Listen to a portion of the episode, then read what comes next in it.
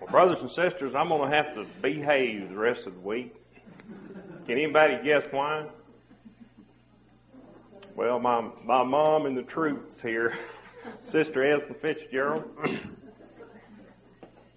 she says she'll never forget the day that uh, I walked in her back door and she looked up and saw that fat guy with that grin on his face. And I guess the reason she remembers it was because I stayed in her house more than I did in mine from 1962 till uh, 1968. That's when I got married. And um, I guess it's a good thing Esma, Esma always had a big garden because their grocery bill would have been huge.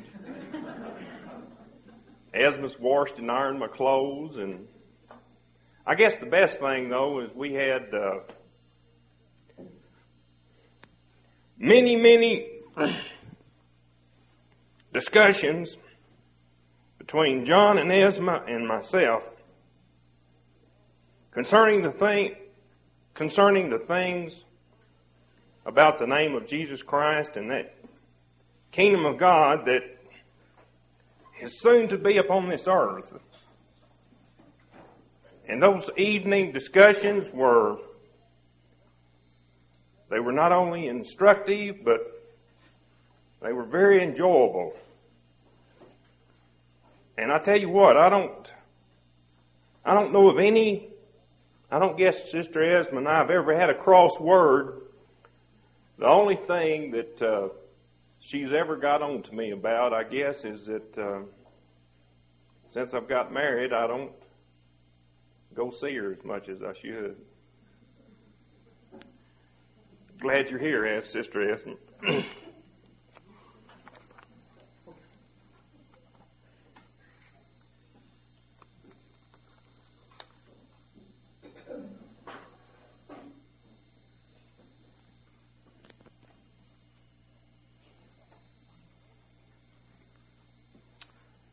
Brothers and sisters and friends of the Bible school, it's uh, it's Wednesday.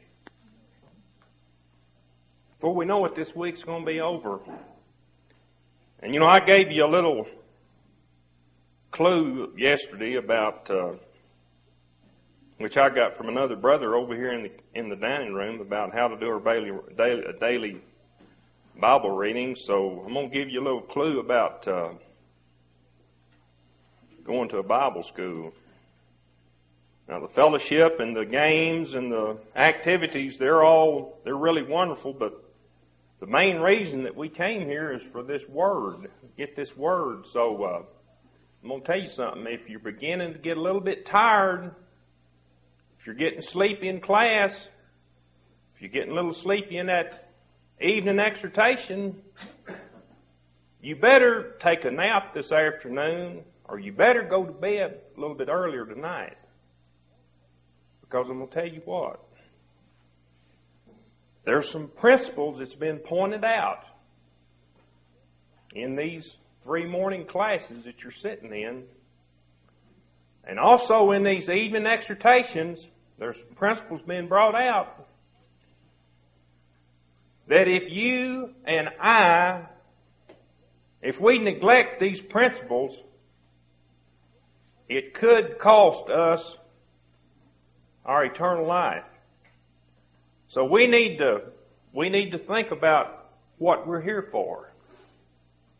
Because this Bible school, it's going to be over before we know it. My class this week is not my will, but thine be done. And I'm fixing to ask you that question Are we prepared to do God's will? Are we prepared? Let's turn to the book of Philemon.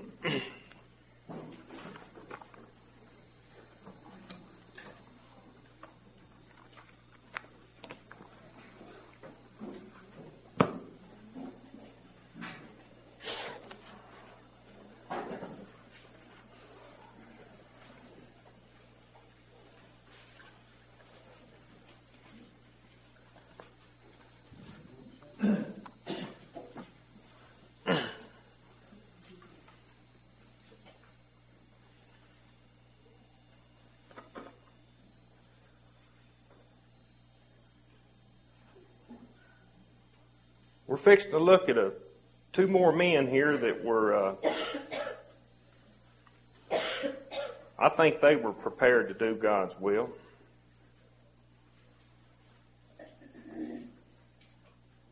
Philemon is right in front of Hebrews. It's just a little bitty book. Little bitty.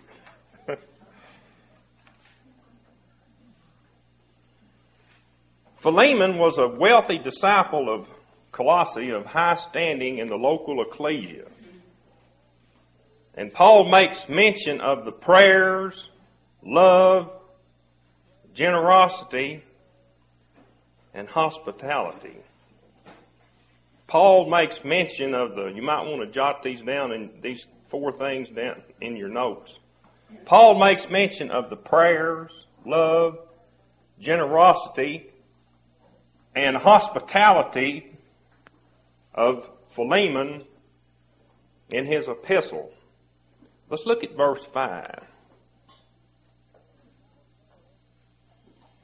Hearing of thy love and faith which thou hast toward the Lord Jesus and toward all saints. And look at verse 21.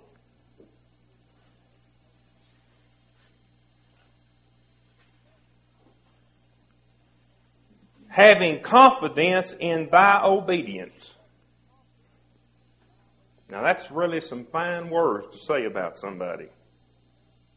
Hearing of thy love and faith which thou hast towards the Lord Jesus and in toward all saints, and having confidence in thy obedience.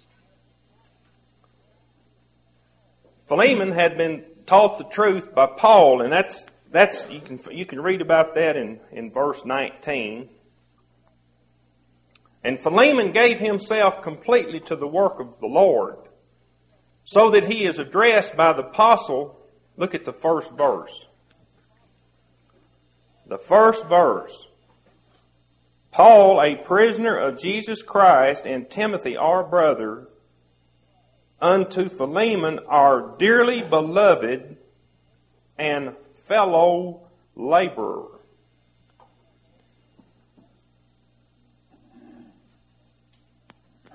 Philemon was a slave owner, and among, among those on his estate was a man named Onesimus. And this slave, he didn't want to be a slave. I don't think I'd want to be a slave either.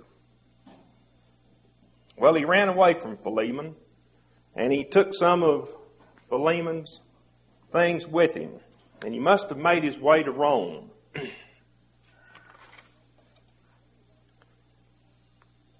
and this runaway thief or slave, somehow, I don't know how, but uh, he was attracted to the truth.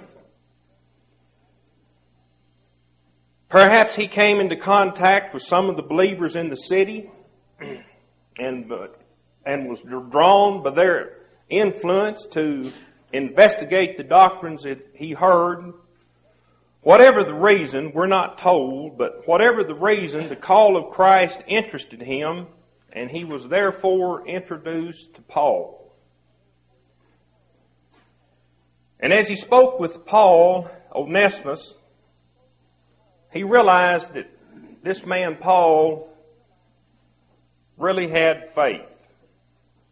And he was cheerful in spite of his suffering. And though he was a freeborn Roman citizen, preferred servitude to Christ. Thy will be done. Servitude to Christ. Thy will be done. And this slave who refused to work under his earthly master he too sought a voluntary servitude to Christ. Thy will be done. Now, at first, Paul probably knew nothing of the background of Onesimus. And on occasion, the slave probably confessed to Paul his failings, that he was a slave who had run away with some of his master's goods. Now there's a problem here. The problem was to reinstate Onesimus in such a way as to retain his self-confidence and to encourage him in the work to which he had willingly given his hand. Now, Paul, he knew both the men. He knows Philemon and he knows Onesimus. And he must conciliate a man who had good reason to be offended. He must commend the offender without denying or aggravating the acknowledged fault. And he must assert the principle of equality in Christ. Equality in Christ. In face of social conditions that sometimes hardly recognize the humanity of slaves. Paul prayerfully ponders the problem and came to a decision. He knew the man to whom he would write. He would ask of him nothing more than to plead for forgiveness of the wrong while suggesting that Philemon, Philemon receive Onesimus again as a slave, treating him with the consideration and affection due to a brother in Christ. You know, we ought to write that down in our notes. That one sentence. The consideration and affection due to a brother in Christ. Now, that does not mean that we have to support someone in error or support their error or support wrong doctrine. We don't have to do this does not mean to do that. But we can be considerate and affectionate to our brothers and sisters in Christ. The consideration and affection due to a brother in Christ. He would tell Philemon how that he, Paul, had derived such help from Onesimus, who had voluntarily, voluntarily placed himself in servitude to the truth. That he would have delighted to have retained his service as personal assistant, but would not do so as he had learned that Philemon had prior right to his slave. Let's look at 13. Verse 13.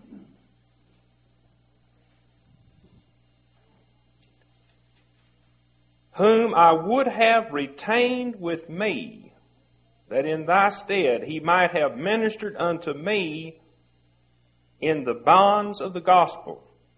But without thy mind would I do nothing, that thy benefit should not be as it were of necessity, but willingly. He would explain how that the slave had been elevated to a brother. Look at verse 15 and 16.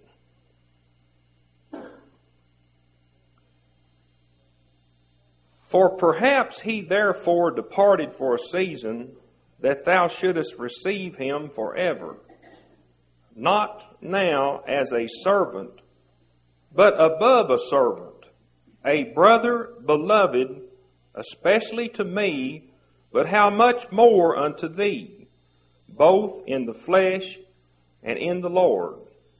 If thou there, if thou count me therefore a partner, receive him as myself. If thou count me therefore a partner, receive him as myself. So that in the service he would now render both to the truth and to his master, he who had been so unprofitable to Philemon would prove most profitable. Finally, if Philemon was at any financial loss through the past indiscretions of Onesimus, Paul promised to make it good. Carefully, Paul thought out how he would write that important letter. Paul, a prisoner of Jesus Christ, and Timothy, our brother, unto Philemon, our dearly beloved and fellow laborer. This epistle reveals the delicacy of Paul's feelings and the graciousness of his relations with his friends. He does not demand and command, but he appeals as a shepherd and a friend, drawing out the love of Philemon and the devotion of Onesimus by so doing. Paul knew the characters before him, and by his tact and confidence in them, look at that verse 21. Having confidence in thy obedience, brought out their finest qualities. Are we trying to bring out the finest qualities in our brothers and sisters? Why don't, instead of griping and complaining, why don't we start doing this? And I said, we. Why don't we start trying to bring out the finest qualities in our brothers and sisters? I think we have run each other down enough. We are destroying the unamended community with our gossiping and complaining, complaining and murmuring. Let's start trying to bring out the finest qualities. Onesimus must seek forgiveness. Now, brothers and sisters, if we have to seek forgiveness, let's seek it. Let's don't try to justify something that's wrong. If we have to seek forgiveness, let's seek it. Onesimus must seek forgiveness and submit to his previous servitude. Philemon must willingly grant forgiveness and receive his slave as a brother. Paul made it possible for both to do so without either losing face. He did, Paul tried to arrange this where neither men would lose face. This, such a small book, this lovely little incident and epistle reveals three powerful and profound lessons. Philemon had right on his side, but was taught that this must be exercised in love exercise right with love. If you want to write that down. Exercise right with love. Now, Paul had authority. He had the authority to tell the saints what to do, and there's times that he did. He could say, You do this. He had the authority. But what did he do here? He tried to persuade these men to do the right thing. He didn't say, Onesimus, you do this. He didn't say, Philemon, and you do this. He reasoned with them and he tried to persuade them to do what was right. Let's start doing that. Let's try to persuade one another to do what's right. Let's don't try to force one another to do what's right. Because if we start forcing we're going, the other party is most likely going to rebel. And we have, as Brother Jim has brought out, we, and some of the other brothers this week, we've got a natural problem with rebelling. Onesimus was a brother in Christ. Even though he was a runaway thief and a slave, he was a brother in Christ. And I'll tell you what, he was a thief before he baptized, and I tell you what, if he would, if he stole again, I believe Paul would have uh, dealt severely with him if he was stole again after he had been baptized. Onesimus was a brother in Christ. Now listen to this. But had to learn that he must acknowledge his obligations. Now don't forget that. We're going to come back to that in a minute. I've got some other things I want to bring out before we get to this. Onesimus was a brother in Christ, but had to learn that he must acknowledge his obligations. These are lessons you and I, we must learn today.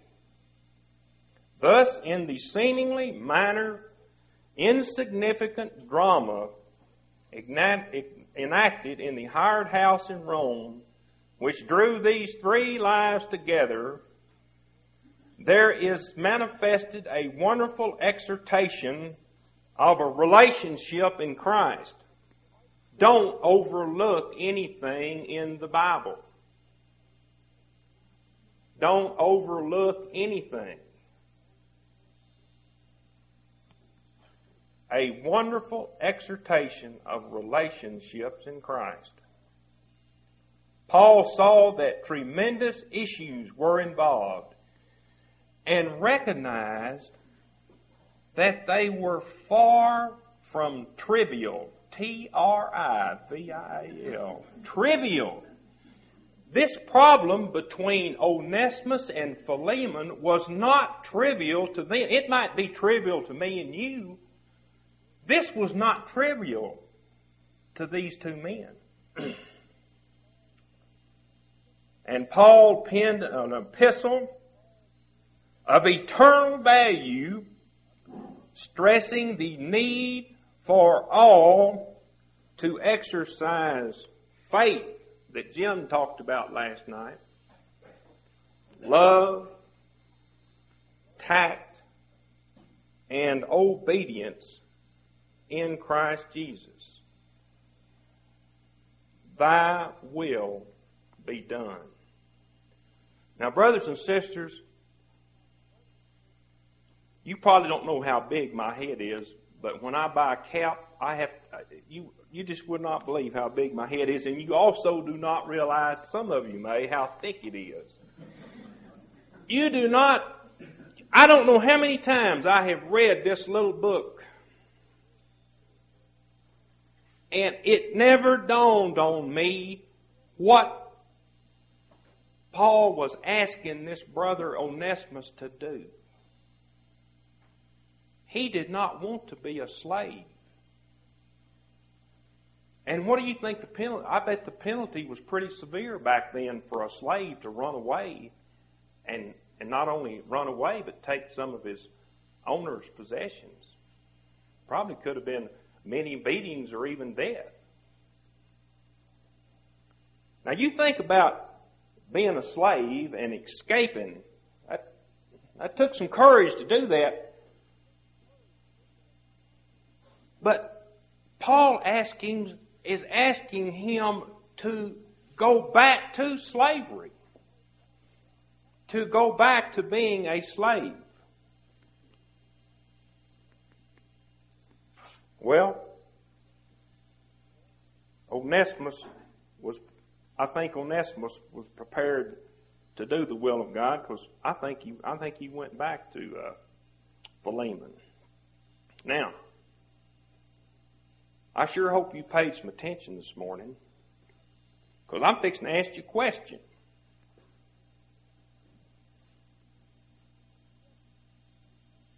If Onesimus had been baptized and he is a brother in Christ and his sin of stealing had been forgiven and it's behind him, it's gone forever, is anybody willing to tell me when Paul found out that he was a slave and he had a master, why did he ask Onesimus to return? Can anybody tell me? Why?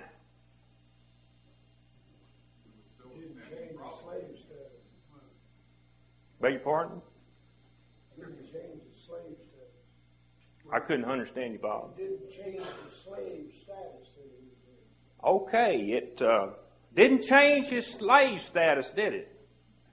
Pat?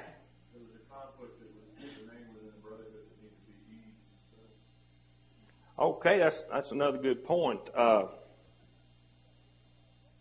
let's think about something now. What if? Uh, now, see, Paul knows Philemon, and we know that this Philemon was a loving brother. What if Philemon, Philemon had not been a brother? What if he had been a, a known abuser of his slaves? Do you think Paul would have sent Onesimus back? Go ahead, Pat. Go ahead.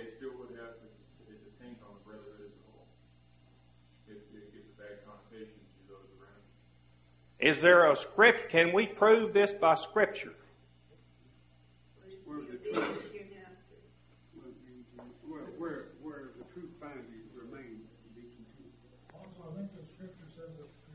Seek not to be loosed. Okay, let's turn to Colossians chapter 3.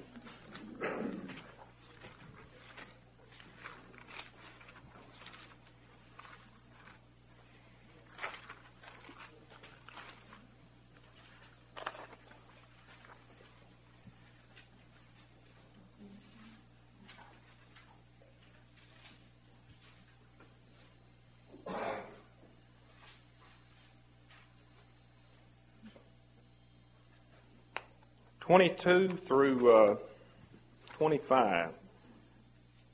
Servants, obey in all things your masters according to the flesh, not with eye service as men, men pleasers, but in singleness of heart, fearing God. And whatsoever ye do, do it heartily as to the Lord and not unto men knowing that of the Lord ye shall receive the reward of inheritance. For ye serve the Lord Jesus. But he that doeth wrong shall receive for the wrong which he hath done, and there is no respecter of persons. Okay, now let's turn to 1 Timothy. Okay.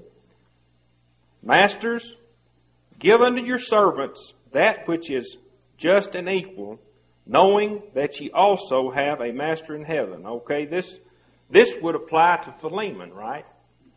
22 through 25 applies to Onesimus. Chapter 4, verse 1, that applies to, the, to uh, Philemon. Let's look at 1 Timothy chapter 6.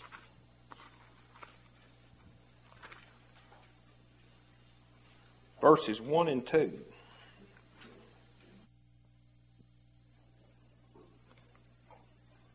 Chapter 6. 1 Timothy 6, verse 1. Let as many servants as are under the yoke count their own masters worthy of all honor, that the name of God and his doctrine be not blasphemed. And they, listen to this, and they that have believing masters, so there was some slaves that didn't have that were brothers that didn't have, or maybe sisters that didn't have believing masters. See that verse right there? And they that have believing masters, let them not despise them, because they are brethren, but rather do them service because they are faithful and beloved, partakers of the benefit. These things teach and exhort. Okay, what about Ephesians chapter 6? Let's look at that.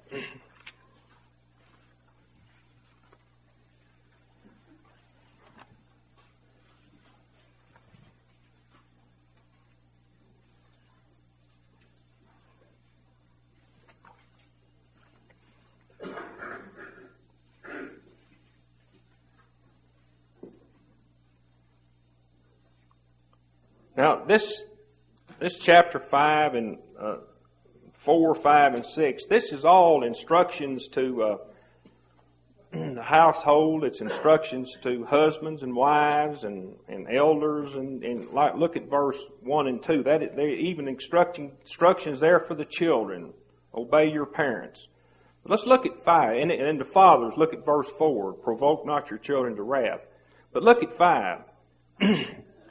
Servants, be obedient to them that are your masters according to the flesh, with fear and trembling, in singleness of, in singleness of heart as unto Christ, not with eye service as men pleasers, but as the servants of Christ, doing the will of God from the heart, with good will, doing service as to the Lord and not to men, knowing that whatsoever good thing any man doeth, the same shall he receive of the Lord, whether he be bond or free.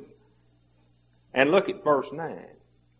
And ye masters do the same thing unto them, forbearing, threatening, knowing that your master also is in heaven. Neither is there respect of persons with him. So, brothers and sisters,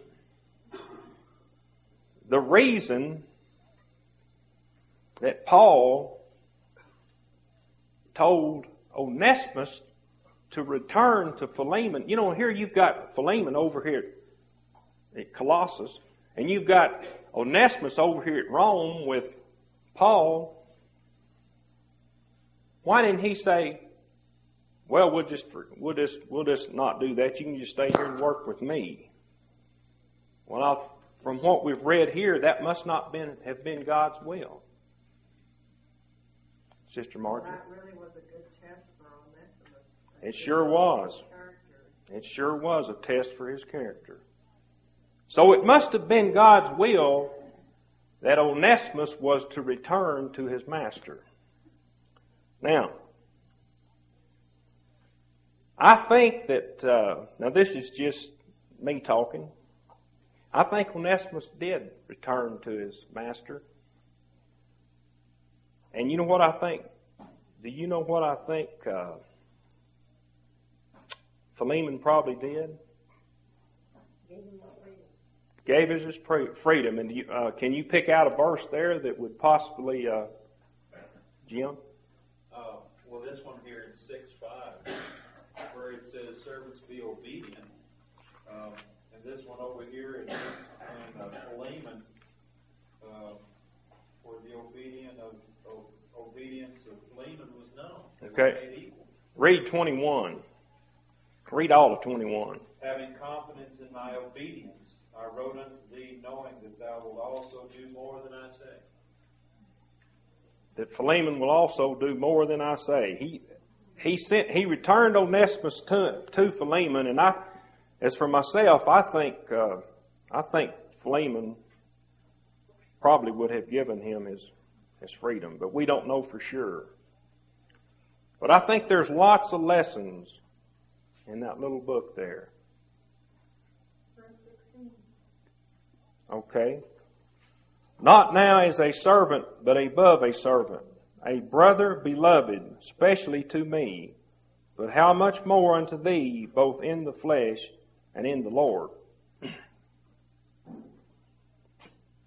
Well, even if uh, even if Philemon uh, kept Onesimus in his state of a servant, he was supposed to still consider Onesimus as a brother, even if he was, even if he did keep him in the slave state. But uh, with what's said here about Philemon, I would, it would be my my opinion that he would have probably given him his freedom. Okay, is there any other questions or comments that anybody would like to make about this? If if you disagree with me, go ahead and make a comment. It's not going to hurt my feelings. I might need some correction. Oh, I knew it. I knew it. Brother Ian, he's been waiting. go ahead, Brother Ian. I don't mind. No, I just noticed in verse seventeen that it's very cleverly worded. It's like me saying to you, uh, Brother Ernie, if you count me a brother or a partner, will you please agree that this brother over here is, is okay? So if you don't agree, you're turning me down. that's a, that's a very good point. Does anybody else have anything they'd like to add about this little uh, this little uh, these little events here in Philemon? Brother Herb. Possible, it's not possible that, that Paul was thinking of his own, his own position and, that he was, when he sent Onesimus, sure he, it was a test for Onesimus, but it was also sending him back to, to avoid the appearance of evil, that evil being that he would have taken another man's slave. That's a good point. But I still, the still the main point I want to bring out that uh, I think it was God's will, and that's that's why we in these other verses that the the slave would remain under their master unless the master agreed to make them free. And uh, I think uh, the thing that I want to bring out that that Onesimus was prepared to do God's will, and he was going to return to his slavery to Philemon. And as for myself, I certainly hope that he was made a free man. But if he wasn't, if he wasn't, I feel sure that uh, Philemon would have treated with him, would have treated him with the consideration and affection due to a brother in Christ. I firmly believe that. Okay, time is time is moving right along, and uh, oh, excuse me, Tommy. Do you know how to know when Colossians was written and time sequence compared to the book of Philemon? Does anybody know? Well, I tell you what, I'm honest. I'm gonna know. I don't know. Does anybody else? I couldn't answer that question. The reason I look Colossians chapter 4, verses 7 through 9. This is from the NIV, I have to be reading. It says, Tychicus will tell you all the news about me. He is a dear brother, a faithful minister, and a fellow servant of the Lord. I'm sending him to you for the express purpose that you may know about our circumstances. He may encourage your heart. He is coming with Onesimus, our faithful and dear brother, who is one of you. They will tell you everything that is happening here. Well, that's a good. That's a. Sounds like he was free. It sure does. That's a good point. Uh, Ernie, Yes, sir. the uh, companion Bible has say here the epistle of Colossians was written probably towards the end of Paul's first imprisonment in Rome, uh, about the year AD 62.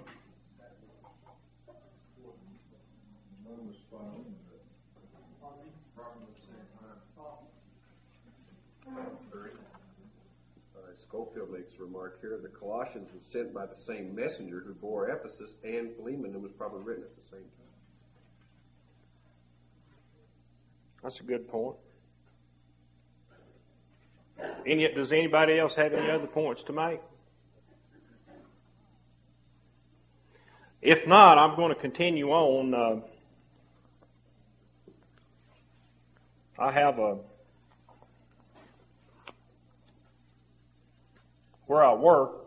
We're we're only supposed to be given one job at a time because uh, it's it's uh, very dangerous. One wrong step or an unsure hand grip, uh, a person can lose his life. And uh, I tell you what, if if if we look the wrong way or don't correctly line the switch, uh, it's possible to blow up an entire city. And it's one of the rules down there that you only have uh, you're only given one job at a time. But I got this big old yard master. I don't know why he does it, but. Uh, he says, come here, Ernie. he says, I'm going to pack your ear. And he gives me enough work for about two days. So, and I don't know why he does it. It could be because they call my crew the Medicare crew. That may be the reason. I don't know. But I tell you what I'm going to try to do. I'm going to try to pack y'all's ear this week. So I'm going to go right on here. Disciples of the Lord are called to a noble service. Disciples of the Lord are called to a noble service. Stronger than any bond is devotion their master asks of them. And I think we can see that in this little incident that we just talked about uh, in regard to uh, Onesimus. Disciples of the Lord are called to a noble service stronger than any bond is the devotion their master asks of them. Their pattern his, is his life of complete dedication to the Father's will. Not my will, but thine to be done. Dedication to the Father's will. And their hope is to be made like him when he returns to the earth. in all times, in all places, true disciples have found an inspiration and a defense against the bad influence of environment in their Lord's moral counsel and the guidance of the Holy Scriptures. And I'm going to tell you each, if you're taking notes, I'm going to tell you something to do right now. Write these two words down. Aim high. Don't hold back. Aim high. Aim high. Let's turn to Ephesians, the fourth chapter.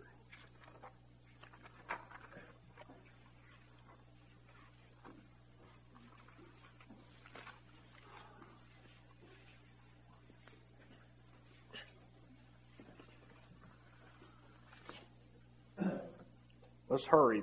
We'll have to hurry. I'm running out of time. Verse 21. If so be that ye have heard him and have been taught by him as the truth is in Jesus, that ye put off concerning the former conversation the old man which is corrupt according to deceitful lust, and be renewed in the spirit of your man, and that ye put on the new man, which after God is created in righteousness and true holiness. Wherefore, put away lying. I think these are commands. Put away lying. Speak every man truth with his neighbors. Now skip down to verse 28. Let him that stole steal no more. I think about Onesimus. But rather let him labor, working with his hands the thing which is good, that he may have to give to him that needeth. Let no corrupt communication proceed out of your mouth, but that which is good to the use of edifying, that it may minister grace unto the hearers. Let's try to bring out the best in our brothers and sisters. And we don't do this with corrupt communication. And grieve not the Holy Spirit of God, whereby ye are sealed unto the day of redemption. Verse 31. Let all bitterness and wrath and anger and clamor and evil speaking be put away from you with all malice. And he says, Be ye kind one to another, tender hearted, forgiving one another, even as God for Christ's sake hath forgiven you. And I firmly believe in this, but don't you go away from here saying that, that I'm going to support error, whether it be centered, centered or doctrinally, because I'm not going to do it. I'm going to be, try to be kind and considerate to you, but I'm not going to support error, whether it be sin or doctrine. Be ye there followers of God as dear children, and walk in love as Christ also hath loved us and hath given himself for us an offering and a sacrifice to God for a sweet smelling Savior. But fornication and all uncleanness or covetousness, let it not be once named among you as becometh saints.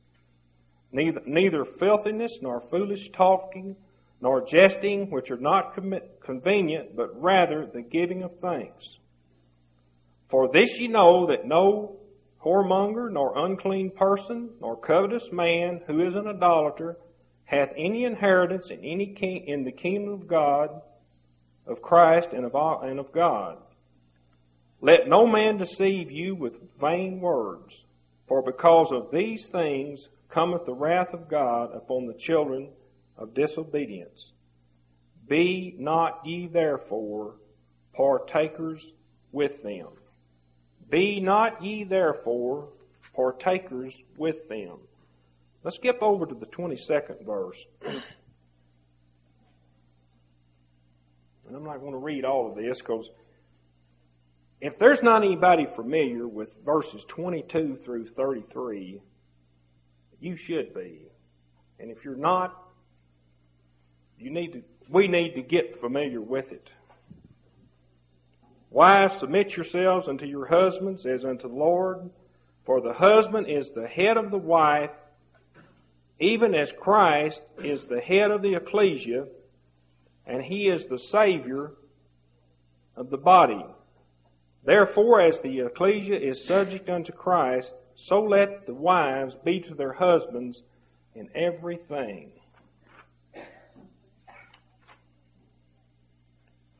By the creation of woman, God was not only providing for the continuation of the race and for man's physical, psychological, and social well-being, but was directing our attention to His glorious purpose of achieving a perfect union between Himself and the faithful of all ages. In the closest of human bonds, in the very focal point of mortal life, the believer is lifted beyond it to the contemplation of glorious spiritual truths. That which would most persuasively tie us down to earth, claiming all our interest and attention, is to be constantly penetrated by the example of Christ and to be lived as a parable of nobler things. Brothers and sisters, that's what our marriage is supposed to be to be lived as a parable of nobler things. How good it is that disciples should be taught these things before they marry and should be reminded of them on their wedding day, and it must not end there. We must constantly and continually keep the ideal in our mind.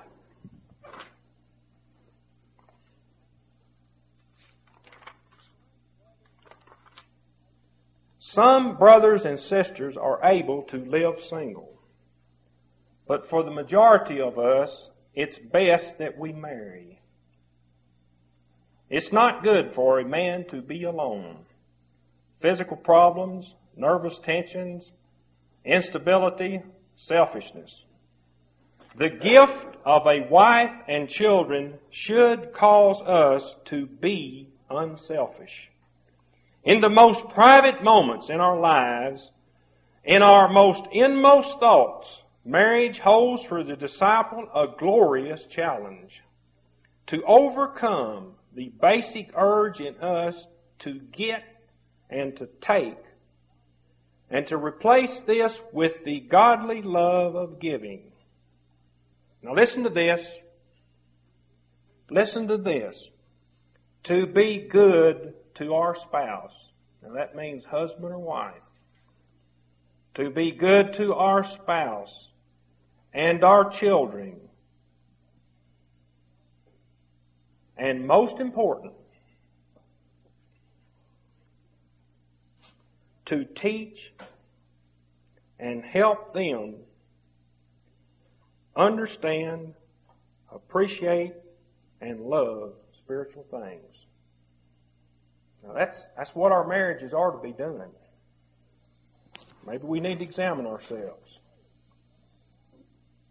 To be good to our spouse and our children.